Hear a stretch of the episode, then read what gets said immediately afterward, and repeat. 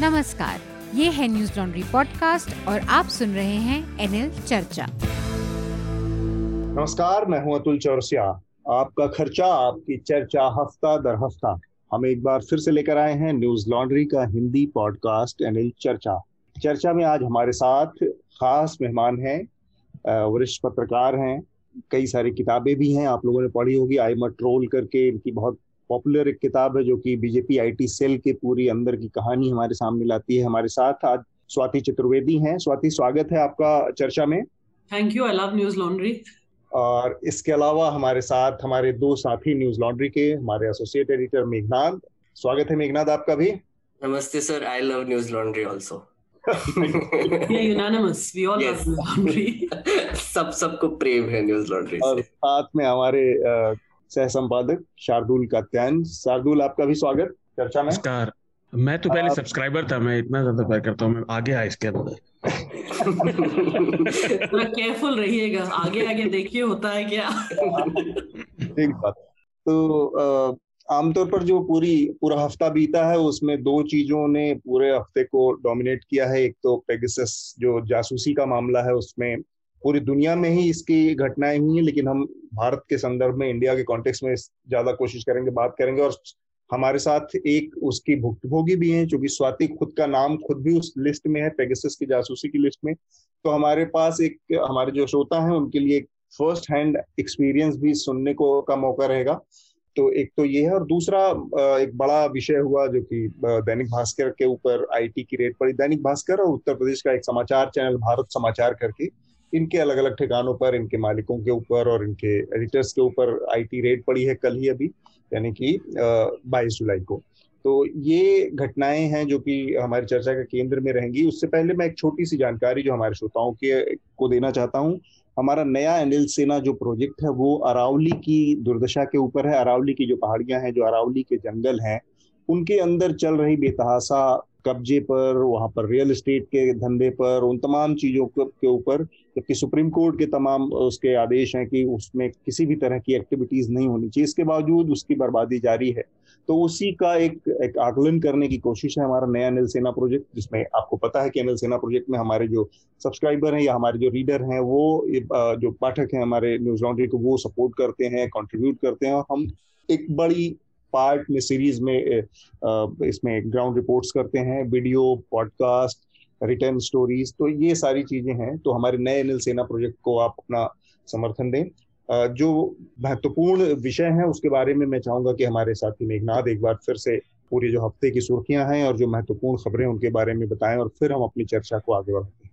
पिछले हफ्ते जैसे कि आपने बोला कि पेगासस को लेकर काफी न्यूज आई, और वायर ने वायर जो सत्रह ऑर्गेनाइजेशंस वर्ल्ड वाइड जो ये इन्वेस्टिगेशन कर रहे हैं, इसको प्रोजेक्ट पेगासस कह रहे हैं। तो वायर उनका इंडियन पार्टनर है। उन्होंने रविवार रात से काफ़ी स्टोरीज पब्लिश करना शुरू की है, और लेटेस्ट जो एक स्टोरी पब्लिश हुई है वो कल हुई है। तो ये स्टोरीज के बारे में तो हम बात ही करेंगे, पर मैं थोड़ा सा बता दूं कि उसमें क्या है एग्जैक्टली exactly? तो पेगासस uh, में इंडियन मिनिस्टर, ऑपोजिशन के पॉलिटिशियंस, जर्नलिस्ट, एक्टिविस्ट और काफ़ी और uh, जैसे कि सीजेआई uh, से लेके जो हमारे एक्स चीफ जस्टिस थे उनसे लेके, और एक्स इलेक्शन कमिश्नर उनसे लेके, और अनिल अंबानी से लेके भी खुलासे हुए हैं। ये खबरें आ रही है कि उनका ये नाम एक लिस्ट में इंक्लूड किया गया था जिन पर uh, ये पेगासस नाम का एक स्पाईवेयर जो कि एक जासूसी का सॉफ्टवेयर है वो उन पर रिलीज किया जाए। Uh, तो इस पे हम और चर्चा करेंगे ज़्यादा। एडिटर्स गिल्ड ऑफ इंडिया ने सुप्रीम कोर्ट की एक इंडिपेंडेंट uh, कमिटी मांगी है, और ऑपोजिशन लीडर्स भी पार्लियामेंट में काफ़ी हंगामा कर रहे हैं। कल ही एक वाकया हुआ पार्लियामेंट में जहाँ पर uh, टीएमसी के एक सांसद ने जाके पेपर फाड़ दिए, तो उनको अभी सस्पेंड किया, अभी जस्ट खबर आई है वो। और दूसरी जो बड़ी खबर थी वो दैनिक भास्कर और भारत समाचार पे जो इनकम टैक्स रेड हुई थी उसके बारे में है। और उसके बाद दैनिक भास्कर ने काफ़ी एक बहुत ही ब्रेव एक स्टैंड भी लिया कि हम हम पीछे नहीं झुकेंगे, और उन्होंने एक आज एक फ्रंट पेज आर्टिकल भी छापा है उस पर।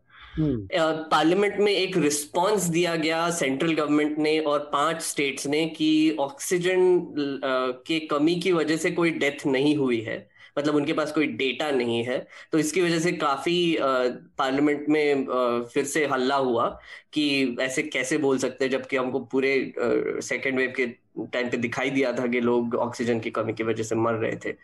तो उसमें काफी पॉलिटिकल बैकलैश भी हुआ है, काफी पब्लिक हेल्थ एक्सपर्ट्स ने भी इनका इनको वैसे क्रिटिसाइज किया है इस पर। एक और खबर आई कोरोना वायरस को लेकर कि कुछ रिपोर्ट्स आए हैं वो कह रहे हैं कि हमारे जो डेथ की जो फिगर है वो बहुत अंडर काउंटेड है, और कुछ कह रहे हैं कि अभी जो चार पॉइंट एक आठ लाख की जो फिगर दिखा रहे हैं उससे दस गुना ज्यादा फिगर हो सकती है। तो हेल्थ मिनिस्ट्री ने इसको खारिज कर दिया और बोला है कि ये जो एक्सेस डेथ है वो कोरोना वायरस की वजह से नहीं हुई है, किसी और भी चीज की वजह से हो सकती है। तो एसेंशियली इस वीक में हमको दिखाई दिया कि गवर्नमेंट कोई भी क्रिटिसिज्म आ रहा है उसको बस डिनाई कर रही है, मतलब सीधे इस तरीके से।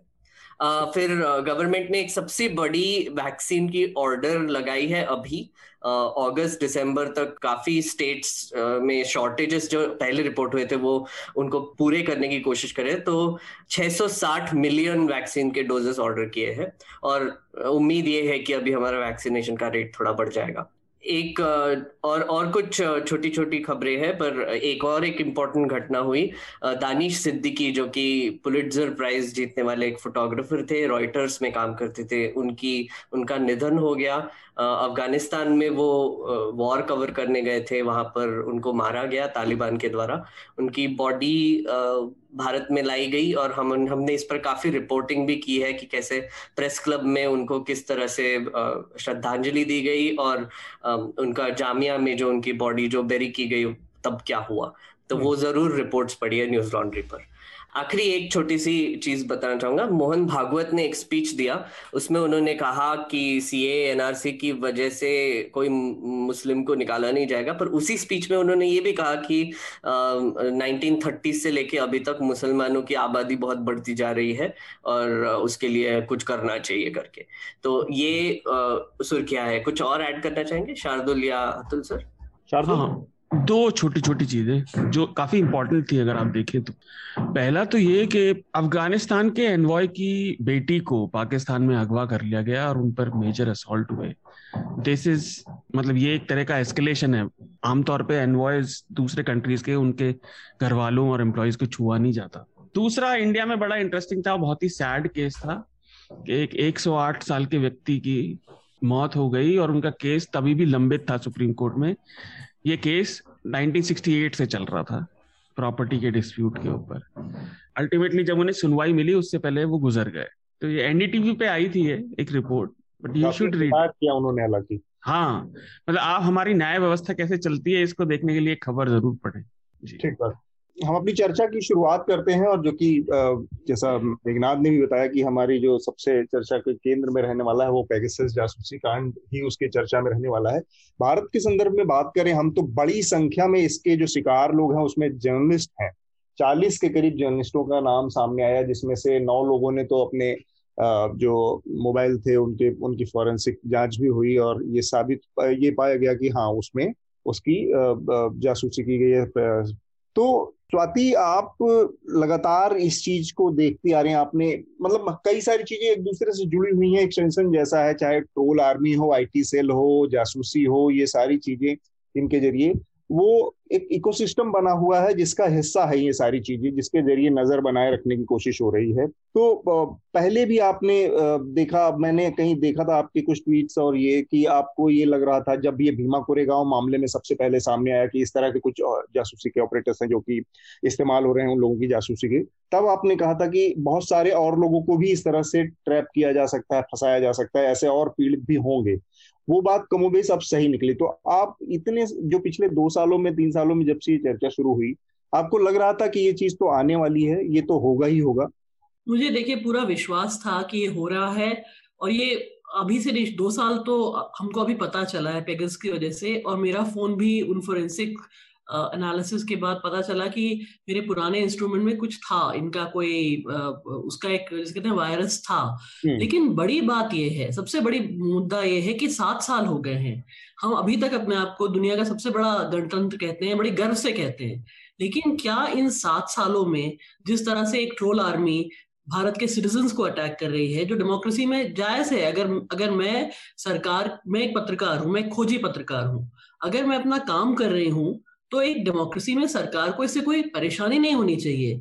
इस लेवल की परेशानी कि उन्होंने एक पत्रकार, एक खोजी पत्रकार को एक आतंकवादी बना दिया, क्योंकि जो ये पेगासस सॉफ्टवेयर है, स्पाईवेयर है, ये मिलिट्री ग्रेड स्पाईवेयर है। वो कंपनी खुद कहती है that it is used to track terrorists. Now, am I a terrorist? Are my, my other journalists, my uh, colleagues, you know, who have also been, uh, I can't say tapped, because वो तो बड़ा छोटा शब्द होगा, जिनके phone hijack हुए हैं, क्या वो लोग सब लोग आतंकवादी हैं? मतलब ये सरकार कर क्या रही है? एक तरह से हम लोग अपना लोकतंत्र खो रहे हैं। हम उस हम उस उन मेढकों की तरह हैं जिनको धीरे धीरे उबाले जा रहे हैं मोदी जी, और अब सिर्फ नाम भर रह गया है। आप किसी भी इंस्टीट्यूशन को देखिए, किसी भी पिलर को देखिए। मुझे बताइए कि इलेक्शन कमिश्नर, उनके ऊपर आप जासूसी कर रहे हैं, तो इलेक्शन दो हज़ार उन्नीस का कैसे फ्री और फेयर था?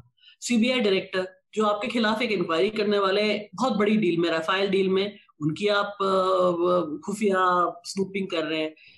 चीफ जस्टिस ऑफ इंडिया, मतलब एक महिला जिसने कहा कि उसका शोषण हुआ है, जो पीड़ित है, उसके ऊपर ग्यारह आपने स्पाई कैमरा लगा दिए।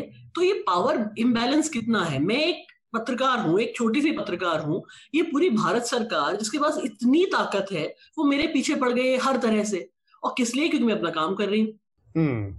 बहुत महत्वपूर्ण बात है ये। और एक आपने जिक्र किया, बहुत सारे इंस्टीट्यूशन का इसमें शामिल कर लिया आपने। इलेक्शन कमीशन जो पूर्व अशोक लवासा हैं, पूर्व चुनाव, तो उनके उनका भी नाम इसमें आया। चीफ जस्टिस का जिक्र आया इसमें। अब सीबीआई के जो के साथ जो चल रहा था विवाद, उसमें उनका भी नाम है, उन लोगों के भी जासूसी की बात आ रही है। अनिल अंबानी एक बिजनेसमैन है, उनका भी नाम आ रहा है इसमें। कर्नाटक में जो सरकार की अदला बदली हुई, गिराई गई और नई सरकार बनाई भाजपा ने वहाँ फिर से, उसमें भी इसी के जरिए जासूसी की बात आई। अब ये एक तरह से सर्विलांस स्टेट की बात जो कही जाती है, केवल उन चीज़ों की ऑफिशियल कोई अनाउंसमेंट नहीं है, लेकिन कमोबेश हर वो आदमी जो पत्रकार हुए, नौकरशाह हो गए इसमें, और हमारा इलेक्शन कमीशन हो गया, हमारा सुप्रीम कोर्ट हो गया। सुप्रीम कोर्ट के नज़रिए से देखें तो और महत्वपूर्ण है, क्योंकि जिस समय ये सारी जासूसी हो रही थी उसके बाद उन्होंने बहुत महत्वपूर्ण फैसले दिए हैं, निर्णय दिए हैं सरकार के फेवर। एग्जैक्टली, सरकार के फेवर में।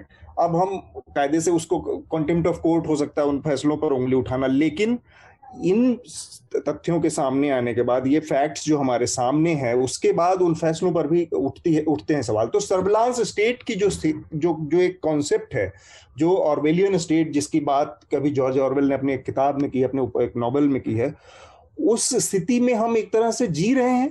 बिल्कुल जी रहे हैं। मतलब big brother is not only watching, पहले तो बिग ब्रदर सिर्फ देखता था, अब बिग ब्रदर के पास ऐसी चीजें हैं, ऐसी ऐसी वेपन्स हैं कि बिग ब्रदर चाहे तो मेरे कंप्यूटर में, मेरे फोन में, मतलब हमारे जो भी यू टेक्निकल टूल्स हैं जिससे हम अपना काम करते हैं, उसको इन्होंने वेपनाइज किया है हमारे खिलाफ। अब हम लोग भीमा कोरेगांव की बात करें, वो तीन फोरेंसिक स्टडीज ने एस्टैब्लिश किया है कि वो मैलवेयर उनके कंप्यूटर में डाला गया। आप मुझे बताइए, कल मेरे कंप्यूटर में ऐसा कुछ मैलवेयर मिल जाता है जो इनको बहुत पसंद आता है कि plot to kill PM Modi, तो मैं किसी से मिल रही हूँ, मैं कुछ कर रही हूँ, मैं और चलिए मेरे एक, एक दो तीन दोस्त जो ऑलरेडी इस जिनका फोन भी सर्वेल हो रहा है, हम सबके खिलाफ एक साजिश बना देते। इस सरकार को साजिश बना के लोगों को जेल भेजना बहुत ज्यादा पसंद है। तो अभी मैं एक और बात कहना चाहूंगी, अभी तो हमें सिर्फ पेगासस का पता चला है, क्या पता कोई और सॉफ्टवेयर यूज कर रहे हो, कोई और स्पाईवेयर यूज कर रहे हो, क्योंकि ये इतना महंगा है। आठ मिलियन डॉलर्स यूएस डॉलर्स लगते हैं पचास फोन्स को सर्वेल करने में। ये हमारे टैक्स पेयर्स का खर्चा कर रहे हैं हम पे जासूसी करने के लिए। तो ये किस तरह की सरकार है? और मान लीजिए कल निकल के आए कि कुछ और भी कर रहे हैं, कोई और सॉफ्टवेयर यूज किया जा रहा है, मुझे कई लोगों ने बताया है, तो मुझे कोई सरप्राइज नहीं होगी। बहुत दुख की बात है कि आपने, जैसे आप मुझे लेजिटिमेट टारगेट समझ रहे हैं क्योंकि मैं एक पत्रकार हूं, मैं आपके आप आपकी जिसे कहते हैं आपकी चीजों को एक्सपोज करती रहती हूँ। मेरे पास पूरी लिस्ट ऑफ स्टोरीज है जिसमें ये लोग काफी नाराज हुए, जैसे अजीत दोवाल जो इनके एनएसए हैं, उनके पुत्र एक फाउंडेशन चला रहे हैं जिसमें बहुत सारे सरकार के मंत्री डायरेक्टर्स हैं। Clear case of conflict of interest. बिल्कुल। लेट अरुण जेटली, जब पूरा मीडिया चुप हो गया था, एक उमाटा बना लिया था जब उनकी किडनी रिमूव हो रही थी, छह महीने देश में कोई फाइनेंस मिनिस्टर था ही नहीं, लेकिन हमारा पूरा मीडिया चुप था। तो मैंने ये चुप्पी तोड़ी, मैंने इस पर स्टोरी की थी। फिर उनका बाद में कैंसर, हमारे एक सबसे बड़े रेवेन्यू के अफसर हसमुख आधिया, उनके घर में लोग गोल्ड बिस्किट दे गए, उन्होंने कोई इंक्वायरी नहीं की। तो मुझे समझ में आ रहा है कि सरकार मुझसे नाराज क्यों है, लेकिन मेरी फैमिली, मेरा मेरे घर वाले, मेरे दोस्त, उन्होंने क्या किया, मेरे सोर्सेज, मुझे सबसे ज्यादा दुख तो अपने सोर्सेज के लिए है कि जो मुझ मुझ पे विश्वास करके मुझे ये सब कहानियां देते थे, खोजी पत्रकार को देते थे, आज उन बेचारों का क्या हाल होगा। आपने एक तरह से तो मेरा पूरा एक एक जर्नलिस्ट का जो पूरा सिस्टम होता है, आपने उसी को तबाह कर दिया। ठीक बात। अतुल सर, एक सॉरी एक छोटा सा जोड़ना चाहूंगा, जो स्वाति ने जो मेंशन किया कि पेगासस के अलावा दूसरे भी सॉफ्टवेयर्स हो सकते हैं, तो एक और मेंशन करना चाहूंगा कि नेटवायर करके एक कमर्शियली अवेलेबल सॉफ्टवेयर भी है, जो स्वाति ने जो फोरेंसिक इन्वेस्टिगेशंस का जिक्र किया उसी से निकल के आया कि रोना विल्सन और सुरेंद्र गडलिंग के कंप्यूटर में वही जो हैकर है वो नेटवायर यूज करके तीस फाइल एक ही बीस मिनट के पीरियड में दो हजार सत्रह में डंप करके चला गया। और मैं दो हजार सत्रह बोल रहा हूँ, जबकि भीमा कोरेगांव का जो इशू हुआ था वो दो हजार अठारह के एंड में हुआ था। तो मतलब इसका मतलब यह है कि भीमा कोरेगांव जो, जो केस में इनको अरेस्ट किया गया है एल्गार परिषद के, उसके पे, एक साल पहले वो हैकर उनके कंप्यूटर में एक्टिव था। तो यानी वो एक साल पहले से ये सारी एक तरह से उनको इस तरह से फंसाने की कोशिशें या वो कहानी गढ़ी जा रही थी। बिल्कुल। एक और बहुत महत्वपूर्ण चीज है जिसका जिक्र आप कर रहे हैं मेघनाथ, स्वाति ने भी उसी का जिक्र किया, मैं उसको थोड़ा सा और इलेबोरेट करना चाह रहा हूँ। ये जो सॉफ्टवेयर सॉफ्टवेयर है, ये जो जासूसी के पेगासस के जरिए जासूसी की बात है, ये ऐसे सुनने में लग सकता है लोगों को कि बहुत इंडिविजुअलिस्टिक मामला है किसी एक को। एक तो यह है कि थोड़ा सा उन लोगों को अगर समझाना है हमें, तो जो लोग बहुत लीनियर या बहुत ही बहुत ही सुपरफिशियल ऊपर ऊपर से इस चीज को इस तरह से देखते हैं कि हाँ अगर आप गलत नहीं हैं तो आपको किस चीज का डर है।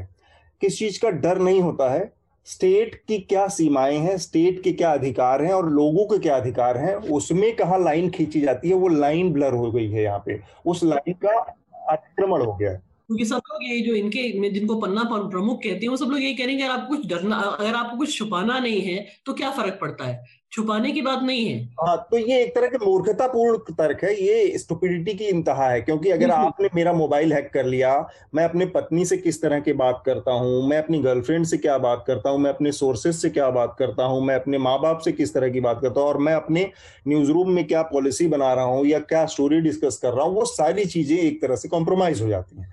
तो इस चीज को बहुत बहुत इसके रिपरकशन असीमित है। मतलब हम तो कुछ जहां तक सोच सकते हैं, कल्पना कर सकते हैं, उसकी बात कर रहे हैं, उसके भी पार जाती हैं ये चीजें। न्यूज रूम की इंटेग्रिटी खत्म हो गई। मैं चाहूंगा कि स्वाति और मेघनाथ और शार्दुल तीनों लोग इस पर अगर अपना कमेंट बारी बारी से दें कि एक व्यक्ति के, अगर आपने मोबाइल को हैक कर लिया एक न्यूज रूम में जिसमें कि उनके व्हाट्सएप ग्रुप होते हैं जिसमें सारी चीजें डिस्कस होती हैं, तो सिर्फ एक आदमी को कॉम्प्रोमाइज करके आप पूरे न्यूज रूम की इंटेग्रिटी को खत्म कर देते हैं, या उसकी प्राइवेसी को, उसकी अपनी जो जो उसकी सुरक्षा है, सब खत्म हो जाती है। इस पर मैं चाहूंगा कि इस इसके जरिए जो मीडिया को पूरी तरह से कॉम्प्रोमाइज कर देने के खतरे हैं, उस पर भी थोड़ा सा आप लोगों की बात जानी जाए। अतुल सर, यहाँ पे ना एक मैं जस्ट सिंपली समझाना चाहूंगा कि ये सॉफ्टवेयर कितना पावरफुल है और कितना सोफिस्टिकेटेड है। हम ये मैं जो नेटवायर की बात कर रहा था वो कमर्शियली अवेलेबल है, तो वो कोई भी खरीद के, मैलवेयर है, इसको मैलवेयर कहते हैं। ये जो पेगासस जो सॉफ्टवेयर है वो ये इजरायली कंपनी जिसका नाम है एन एस ओ, इन्होंने डेवलप किया है। और ये एन एस ओ जो है, इजराइल भी इसको वेपन की तरह क्लासिफाई करती है, जो भी वो प्रोडक्ट्स बनाते हैं उनको। तो अब इन्होंने ये software vetted governments across the world सबको दिया था। तो पैंतालीस कंट्रीज में इसके ट्रेसेस मिले हैं अभी, और इंडिया उनमें से एक है। तो एन एस ओ तो कहते हैं कि हम ये बस गवर्नमेंट को ही बेचते हैं, और जैसे स्वाति कह रही थी ये इतना एक्सपेंसिव सॉफ्टवेयर है, पचास लोगों को हैक करने के अगर आपको आठ मिलियन डॉलर खर्च करने पड़ेंगे तो गवर्नमेंट ही अफोर्ड कर सकती है। तो इंटेलिजेंस एजेंसीज और गवर्नमेंट इसको खरीदती है। अब होता क्या है कि जब ये सॉफ्टवेयर अगर आपके फोन में आ गया तो ये आपका एक तो माइक्रोफोन ऑन करता है, आपका कैमरा ऑन करता है, और आपका स्क्रीन रिकॉर्डिंग करके ट्रांसमिट करना शुरू कर देता है। मतलब ये जो आप सिग्नल या फिर ये कोई भी एनक्रिप्टेड सॉफ्टवेयर जो भी यूज करते हो उसका भी कोई फायदा नहीं होगा, क्योंकि आप जो भी स्क्रीन पे देख रहे हो या कर रहे हो वो सीधा जो जिसने वो प्लांट किया है उसकी तरफ चला जाएगा।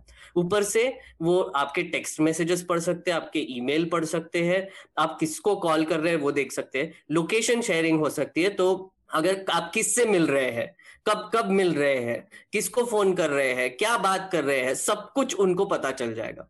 तो स्वाति ने जैसे कहा कि ये जो एक फोन है उसको एक वेपन बना के जैसे आपके खिलाफ इस्तेमाल करते हैं, तो सोचिए आपने खर्च करके पैसा खर्च करके एक आईफोन खरीदा, इतना महंगा फोन है, और वही फोन अगर ये लोग यूज करके कोई और इसका इस्तेमाल करके आपके खिलाफ यूज कर रहा है तो ये सरासर गलत है। यहाँ पे थोड़ा सा एक और डिस्टिंक्शन डालना चाहूंगा कि जो गवर्नमेंट कहती है कि हम बस ये सर्वेलेंस जो है वो लीगल तरीके से करते हैं, अब ये लीगल तरीके से सर्वेलेंस वो टेररिस्ट और इनका एक्सट्रीम सिचुएशंस में होता है कि आपको एक टेररिस्ट मॉड्यूल बस्ट करना होगा, ड्रग मॉड्यूल बस्ट करना होगा, वो करना होगा। अभी तक के जब जो भी नाम आए हैं वो ऐसे नहीं है, तो इसका मतलब यह है कि पेगासस जो सॉफ्टवेयर है वो हमारे सुरक्षा के लिए इस्तेमाल करना चाहिए था, वो किसी और ही काम के लिए यूज करना है। तो ये जो तर्क बताते हैं कि अरे आपके पास कुछ हाइड करने के लिए नहीं है तो क्या करेंगे, तो आप सोचिए मैं क्यों बताऊं गवर्नमेंट को मैं बेडरूम में क्या करता हूँ, मैं क्यों बताऊं मेरा पेट कितने बार खराब होता है बाथरूम में, वो भी तो पता चल जाता है ना उनको। इसलिए वो इसलिए जानना चाहते हैं कि आप लव जिहाद तो नहीं करे, तब योगी वही मतलब मतलब वही ना स्वाति की एसेंशियली ये ये बात नहीं है कि मे, मेरे पास कोई हाइड करने के लिए नहीं है, पर गवर्नमेंट कुछ भी मेरी निजी इंफॉर्मेशन यूज करके मुझे ब्लैकमेल भी तो कर सकती है। बिल्कुल मेघन, हमारी प्रिवेसी तो कॉन्स्टिट्यूशन गारंटी करता है। ठीक है, ये सरकार जर्नलिस्ट को एंटी नेशनल कहती है, हमें और लिस्ट में डालती है, लेकिन हम भारतीय सिटीजन्स हैं जिसकी वजह से हमारा कॉन्स्टिट्यूशन जो ये सरकार एकदम रौंद रही है वो हमको प्रॉमिस देता है ऑफ ऑफ आवर प्रिवेसी। इससे ज्यादा खराब इन्वेजन ऑफ प्रिवेसी क्या हो सकती है कि एक महिला पत्रकार अपने बेडरूम में क्या कर रही है, किससे मिल रही है। अब मैं आपको छोटा सा एग्जांपल देती हूँ। मैंने ये स्टोरी ब्रेक की थी वायर के लिए जब इन्होंने इनको आलोक वर्मा को सैक किया था पोस्ट मिडनाइट कू में सीबीआई से, जब वो राफेल देखने वाले थे कि उनके घर के बाहर चार आईबी के अफसर पकड़े गए स्नूपिंग करते हुए, वो वो अरेस्ट हुए। अब इनको पता, अगर इनको ये मेरा फोन तब सर्वेल हो रहा था, इनको पता चल जाएगा किसने मुझे बताया। आप सोचिए उस आदमी का जिसने नेशनल इंटरेस्ट में, नॉर्मली आपके सोर्सेज जब कुछ लीक करते हैं तो उनको लगता है कि वो एक इंडिया की मदद कर रहे हैं, कि, किसी चीज को जग जाहिर कर रहे हैं, उजागर कर रहे हैं, तो उसके साथ इन्होंने क्या सलूक किया होगा जब इनको पता चला कि किसने वो खबर मुझे किसने दी थी। जब मैं ये सब सोचती हूँ मुझे बहुत बहुत गुस्सा आता है और बहुत बहुत दुख होता है। खतरे तो बहुत पैदा हो गए हैं कि आपके सोर्सेस पूरी तरह से एक्सपोज हो जाएंगे और फिर उनके साथ क्या किया जा सकता है, सरकार उसके लिए बदनाम है। शार्दुल, आप अपनी शुरुआती बात अपना रखें इस पूरे प्रकरण पे और फिर हम इसके और भी पहलुओं पर थोड़ा सा बातचीत करेंगे। जी अतुल, जो आपने न्यूज रूम और वाली बात की ना, उससे पहले एक और चीज टेक्निकल बताना चाहता हूँ कि ये सॉफ्टवेयर पब्लिक को समझने के लिए आपके फोन के ऑपरेटिंग सिस्टम, चाहे वो आईओएस हो या एंड्रॉइड हो, कि उन कमियों को एक्सप्लॉइट करता है जिसके बारे में अभी उन कंपनियों को भी नहीं पता। आपके ऑपरेटिंग सिस्टम जो वो बनाते हैं उसके स्ट्रक्चर में जो कमियां अभी वो गूगल और एप्पल नहीं जानती हैं उसे एक्सप्लॉइट करता है। और गूगल में तो ये अपने आप को पूरी तरह से मिटा देता है, कोई ट्रेस नहीं बचते एंड्रॉइड में। आईओएस में कुछ ट्रेस बच जाते हैं जिनसे ये पता चला है हमें। तो अगर आप बहुत ज्यादा आईफोन्स के बारे में सुनते हैं तो ऐसा मत समझिए कि एंड्रॉइड पे ऐसा कुछ नहीं हुआ। एंड्रॉइड पे एक बार उसने अपने आप को मिटा दिया तो फिर उसको ढूंढना लगभग असंभव है, अभी तक नहीं ढूंढा, ये दिक्कत है। अच्छा, जो आपने निजता की बात की थी, तो देखिए जब निजता के अधिकार की कुछ वर्ष पहले बात हो रही थी तो निजता को हमारे देश में कभी सामाजिक महत्व नहीं दिया गया, जैसा कि आप सभी लोग बता रहे। लोग कहते हैं आपको अगर कुछ छुपाना नहीं है तो आप डरते क्यों हैं। बात ये नहीं है, कानून ऐसे चलता है कि जब तक आवश्यकता ना हो आप किसी के जीवन में इंटरफेयर ना करें, चाहे वो सरकार हो, चाहे वो न्याय व्यवस्था हो, पुलिस हो। ऐसा नहीं है कि आप सबको हर समय देख रहे हैं कि नहीं, कोई भी कभी भी गलती करेगा। आप सबको दोषी मानकर नहीं चलते, आप सबको निर्दोष मानकर चलते हैं। तो ये जो तर्क पेश किया जा रहा है तो मूर्खतापूर्ण है ही।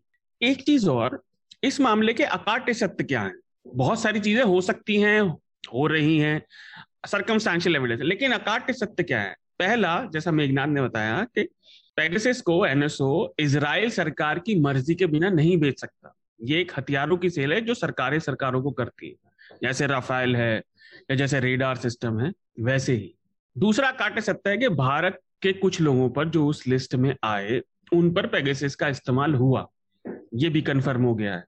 और तीसरा, जो आपने बात कही और स्वाति ने भी, किसी भी पत्रकार के लिए जो न्यूज रूम से जुड़ी आप बात कर रहे थे, सोर्सेस सबसे अमूल्य चीज है। और अगर इनफैक्ट कई बार तो सोर्सेज आप अदालत को भी नहीं बताते, क्योंकि ये हमने सिस्टम सिलेक्ट किया है ना जनतंत्र का, कि पत्रकारिता को इतनी स्वतंत्र देना जरूरी है, तभी वो पावर स्ट्रक्चर्स को सवाल उठा पाएगा। अगर न्यूज रूम की गतिविधि पे पीछे से बिना किसी के पता चले सरकार अगर नजर रख पा रही है, तो इससे ज्यादा खतरनाक बात क्या होगी? और इससे बड़ा इंडिकेशन क्या होगा कि वो केवल और केवल नैरेटिव बेस्ड चल रही है, अपने काम पे आंकलन नहीं चाह रही। वो वो ये चाह रही है कि जो भी हमारा जरा सा भी विरोधी हमें लगता है, उसके क्या मापदंड है हम नहीं जानते, यही तो हम पूछ रहे हैं सरकार से, या किसी तरह से इंक्वायरी करिए कि भाई ये क्यों हुआ, लेकिन उसके जो भी मापदंड हों, ये बहुत ही ज्यादा असुरक्षित मानसिकता, इनसिक्योर और विंडिक्टिवनेस को दिखाता है। विंडिक्टिवनेस को, बिल्कुल, आप बदले की भावना से और इसके अलावा बहुत ही असुरक्षित हो तो आप हाँ। सबके नजर, क्योंकि आपको हर आदमी अपने खिलाफ षड्यंत्र रचता हुआ दिखता है ऐसे आप, तो ये तो एक वजह हुई। अच्छा, एक और चीज मेघनाथ से भी मैं जानना चाहूंगा मेघनाथ कि दो हज़ार अठारह में एक बिल इस बाबत सरकार ने, तो ये सरकार की नीयत के ऊपर बहुत सारी रोशनी डालता है।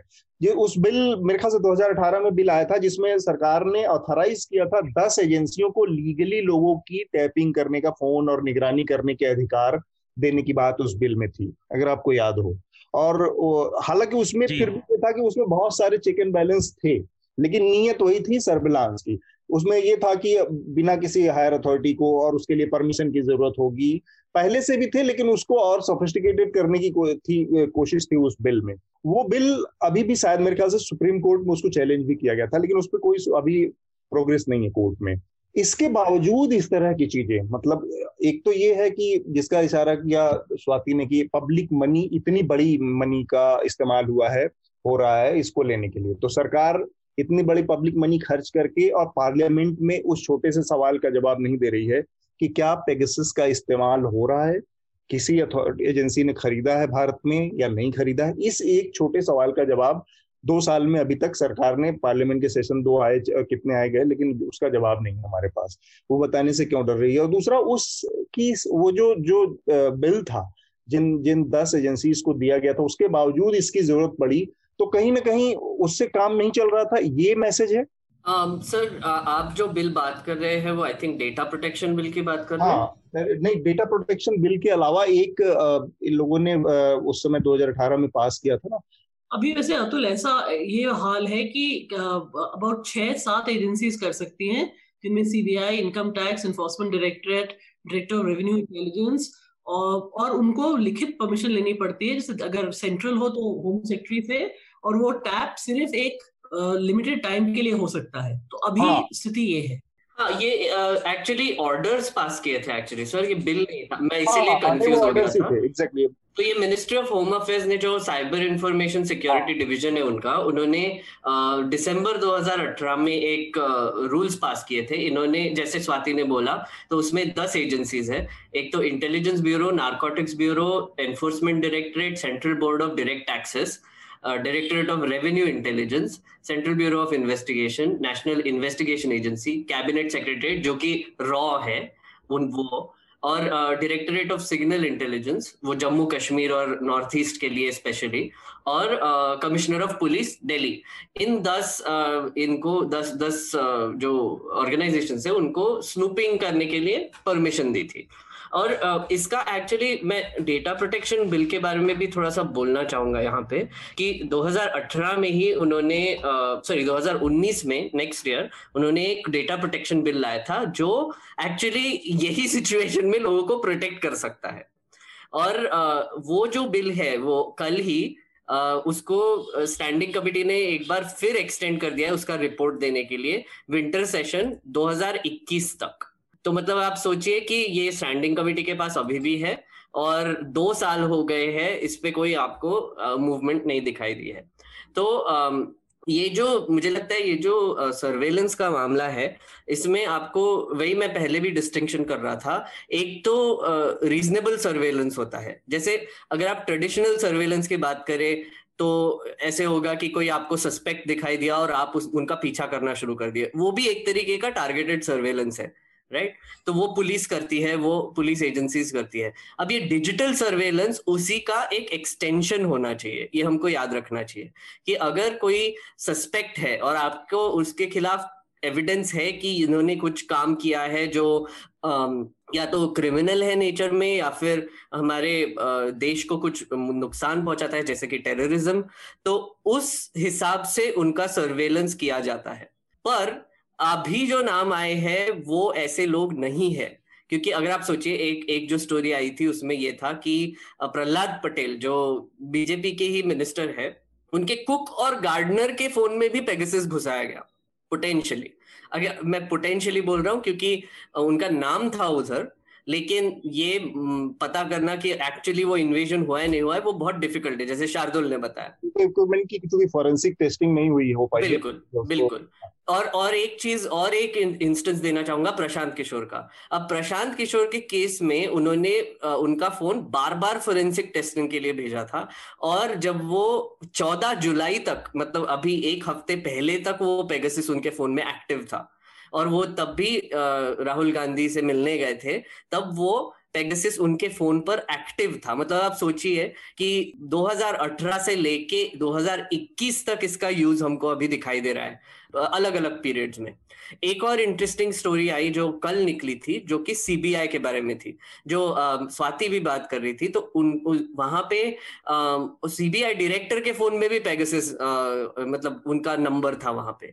और ये जब ये जब हुआ था, जब वो सीबीआई का जो मामला हुआ था, जब वो उनको ओवरनाइट निकाला गया था और फिर आ, किसी और को अपॉइंट किया गया था प्राइम मिनिस्टर के द्वारा सीधा, घंटों बाद उनका नाम वहां पे लिस्ट में ऐड किया गया.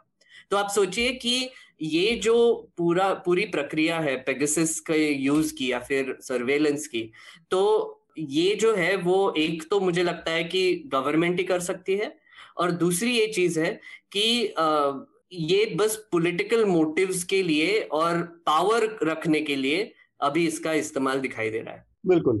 स्वाति से भी जान लेते हैं. स्वाति, ये मेघनाथ ने काफी डिटेल में इस बारे में बताया, फिर भी एक एक और चीज इसमें अगर जानना जानना चाहें हम कि वो जो तरीके थे, जो ऑर्डर पास किया था होम मिनिस्ट्री ने जिसका आप भी जिक्र कर रही हैं, वो तरीका जो था वो उसकी लिमिटेशंस थी कि आप किसके ऊपर उसको इस्तेमाल कर पाएंगे, उसके लिए आपको अथॉरिटीज से परमिशन भी चाहिए, और कब तक करेंगे उसको फॉलो करेंगे या कब तक नजर रखेंगे और कब हटना पड़ेगा, ये सारी चीजें कहीं ना कहीं ऑन रिकॉर्ड आनी थी.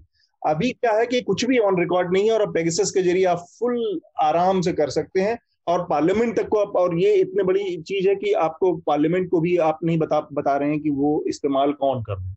तो कहीं ना कहीं इंटेंशन जो है वो वो क्रिमिनल इंटेंशन की तरफ इशारा करता है. बिल्कुल. आ, हम लोग जब कहते हैं अनऑथराइज सर्वेलेंस, तो पूरी बात उसी में आ जाती है. अब मैं आपको याद दिलाती हूँ, मैंने स्टोरी की थी इंडियन एक्सप्रेस में कि वॉच एंड वार्ड स्टाफ जो होता है पार्लियामेंट का, उसमें Uh, दो आईबी के लोग थे, और एक आईबी के uh, जिसे कहते हैं ऑफिशियल ने एक uh, अखबार का क्रेडेंशियल लिया हुआ था. उस स्टोरी से पार्लियामेंट में अप, अप्रोर हो गया कि भाई हम पे सरकार क्यों नजर रख रही है. काफी पुरानी पुरानी स्टोरी है आपकी काफी. जी जी, लेकिन यहाँ तो ये हाल हो गया है कि किस पे सरकार नजर नहीं रख रही. और मुझे एक चीज बताइए कि चाइना ने अभी हमारी टेरिटरी ऑक्यूपाई की है, क्या हमको उनपे नजर रखनी चाहिए? हमारे ये सब हमारा पैसा है, ये टैक्स पेयर पैसा है, जो एक डेमोक्रेटिक सरकार इस तरह से अपने पर्सनल मोट गेन्स के लिए. अब प्रशांत किशोर किस तरह क्या रणनीति बना रहे हैं किसी भी इलेक्शन के लिए, इसको आपको या मुझे जानने की जरूरत नहीं है. ये जानने की जरूरत सिर्फ अमित शाह और मोदी को है. तो जिस तरह से पूरे देश का जो ढांचा है, हर जो एक एक इंस्टीट्यूशन है, उसको एक तरह से अंदर से एकदम खोखला बना दिया गया है कि आप पूरा देश एक तरह से आपने सील लिफाफा बना दिया है, जो सुप्रीम कोर्ट जाएगा और वहां पे उस पर एक टिक लग जाएगी. तो ये जो सील लिफाफा है ये डेमोक्रेसी के बहुत खिलाफ है, और हम सबको, पत्रकारों को, जस्टिस सिस्टम को, सरकार के ऑफिशियल्स को, we need to fight back. मुझे कोई नॉर्मल चैलेंज नहीं है. ये आज आज मुझ पे twenty four into seven surveillance हो रही है कि मैं दाल चावल खा रही हूँ या मैं पास्ता खा रही हूँ. मतलब ये सिर्फ मेरे साथ नहीं हुआ, ये पूरे देश के साथ हुआ है. इस सरकार ने बैड फेथ में एक पूरी डेमोक्रेटिक व्यवस्था को अटैक किया है. बिल्कुल. ये दो और छोटी छोटी चीजें, शार्दुल आप थोड़ा सा आप भी अपनी इसमें राय रखिए. एक तो ये है कि जो लोगों के नाम सामने आए हैं वो एक तरह से हुज हू टाइप हैं लोग, ठीक ठाक लोग हैं, ब्यूरोक्रेट्स हैं और हमारे सुप्रीम कोर्ट के जजेस रहे हैं, नौकरशाह हैं या फिर जर्नलिस्ट भी हैं, उनके साथ अगर ऐसा हो रहा है उनके साथ, तो आम आदमी के साथ अगर ऐसा होगा या आम आदमी मतलब वो लोग भी उसके बावजूद इतने साफ सुथरे प्रमाण होने के बावजूद किसी तरह का अप्रोच, किसी तरह का गुस्सा उस तरह से नहीं दिख पा रहा है जो कंसोलिडेट हो पाए। उल्टे दूसरे तरह की बेहयाइयां दिख रही हैं, उसको खारिज करने की एक प्रवृत्ति दिख रही है। आम लोगों की बात अगर की जाए, वो ऐसे में फंस जाएगा तो उसके लिए क्या, उसके लिए रेमेडीज क्या है, कैसे उसके उसकी निजता का तो कोई अब महत्व तो बचा ही नहीं। एक तो ये सवाल, और दूसरा ये कि अगर लीगल रेमेडीज की बात करें, ये सवाल स्वाति से स्वाति इंडिविजुअल स्तर पे भी लोग कोशिश कर सकते हैं, कोर्ट का रुख कर सकते हैं, उसकी जांच की मांग कर सकते हैं। तो ऐसी कोई ऐसा कोई ऑप्शन आप लोगों ने तलाशा है जिन लोगों के आप लोगों के नाम आए हैं या और तमाम लोगों के नाम जो जर्नलिस्ट के आए हैं? देखिए, आरएसएफ जो रिपोर्टर्स सैंस फ्रंटियर्स है, जिसका मुझे करेज प्राइज मिला था, मेरी किताब I am a troll inside the BJP secret digital army, उन्होंने कहा है कि जिस भी देश में, इंडिया में नहीं, जहां जहां पे ये पत्रकारों के साथ हुआ है वो स्यू करना चाहते हैं पेगस को और सरकारों को। इन द यूएस और द यूके जहां पे privacy is something which is still taken very seriously, तो एक तो वो है। मुझे नहीं लगता, मैंने कई बार कोशिश की है, आईटी सेल के खिलाफ भी यहाँ पे कोर्ट जाने में, अपना हमारा सिस्टम इतना स्लो है और एक तरह से इतना इन्फेक्टेड है अब एक इस मोदी वायरस से कि कुछ नहीं होता। बिल्कुल शार्दुल। देखिए, तो आम आदमी के लिए तो कोई रिस्कोर्स है नहीं, ये बात सत्य है। पहली बात, उसको पता कैसे चलेगा, उसके फोन की स्नूपिंग हुई है, उसके पास तो एमनेस्टी इंटरनेशनल से चेक कराने का जरिया है नहीं। और कोई अगर पत्रकार संस्था, जैसे भारत में इसका पार्ट थी द वायर, वायर भी को भी कितने लोग अप्रोच कर पाएंगे और वायर कितने लोगों के फोन की जांच करवा पाएगी, तो ये एक समय है। अच्छा, इससे एक जुड़ी हुई बात और, दो हज़ार उन्नीस में जब ये मामला उठा था तो व्हाट्सएप ने एनएसओ को सू किया था यूएस के आ, अमेरिका के कोर्ट में। वो मामला अभी भी लंबित है।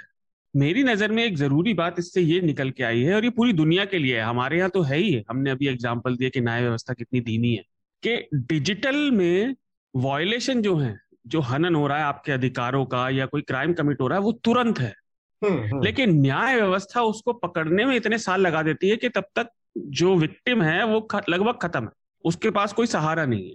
तो हमारी न्याय व्यवस्थाओं को एडजस्ट करने का आई थिंक ये पुश करेगा, क्योंकि बहुत से देश, हमारे यहाँ तो नहीं ले रही सरकार इसे सीरियसली, लेकिन और देश ले रहे हैं। फ्रांस ने इंक्वायरी बिठा दी है और उनके जुडिशरी सरकार से बिल्कुल अलग चलती है, इंडिपेंडेंट।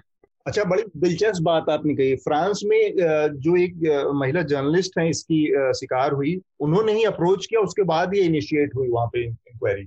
जी, तो उनके पास वो टूल अवेलेबल है ना, उनके पास वो अवेलेबल है सिस्टम में औजार जिसका वो उपयोग कर सकते हैं। अच्छा, एक चीज और, कई बार जैसे बात हुई कि सरकार इतना पैसा खर्च कर रही है, मैं ये कहना चाहूंगा कि हमारे मौलिक अधिकारों पर कितना पैसा खर्च हो रहा है मैं इसे नहीं मानता, चाहे वो आठ रुपए खर्च कर रहे हो, वो अधिकारों का हनन करने के लिए खर्च कर कर ही क्यों रहे हैं, और खर्चे से मतलब नहीं, उन्हें अधिकारों का हनन करना क्यों है।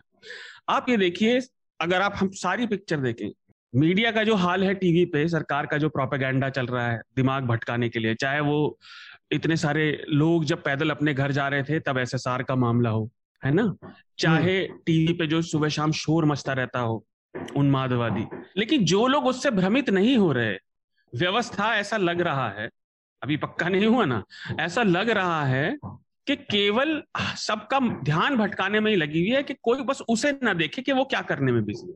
और एक चीज और, ये सरकार अपने ही बनाए नियम फॉलो नहीं करती। जैसे अभी हमने बात की, दस एजेंसियों के लिए एक क्राइटेरिया रखा गया था कि होम सेक्रेटरी या स्टेट के होम सेक्रेटरी देंगे, वो सरकार नियम लाई और सरकार ही उसे फॉलो नहीं कर रही, ऐसा क्यों? एक चीज और, जो पर्पस सॉल्व नहीं हो रहा है ना। हाँ, क्योंकि अल्टीमेटली आप जब सिस्टम के तहत जाएंगे तो आपको सबसे पहले ये होना चाहिए कि सामने वाला का रिकॉर्ड संदिग्ध है, वो आतंकवादी रहा है या क्रिमिनल रहा है, कुछ रहा है। आप कैसे सीबीआई के चीफ को या इलेक्शन कमिश्नर को स्नूपी में लीगल तरीके से डाल सकते हैं, नहीं डाल सकते। मैं पॉइंट और पॉइंट कह रहा था। अच्छा, इसके साथ आप इस बात को देखिए कि जो आज के आईटी मंत्री हैं उनका नाम भी है इस लिस्ट में, तो क्या सरकार अपने कर्मचारियों को, मंत्रियों को वेट करने के लिए भी इसका इस्तेमाल कर रही है क्या? और रवि शंकर प्रसाद जी जो पुराने मिनिस्टर थे लॉ के और उससे पहले आईटी के, उन्होंने आके क्या कहा कि ये डेटा अविश्वसनीय है, ये तो ऐसे ही बात कर रहे हैं।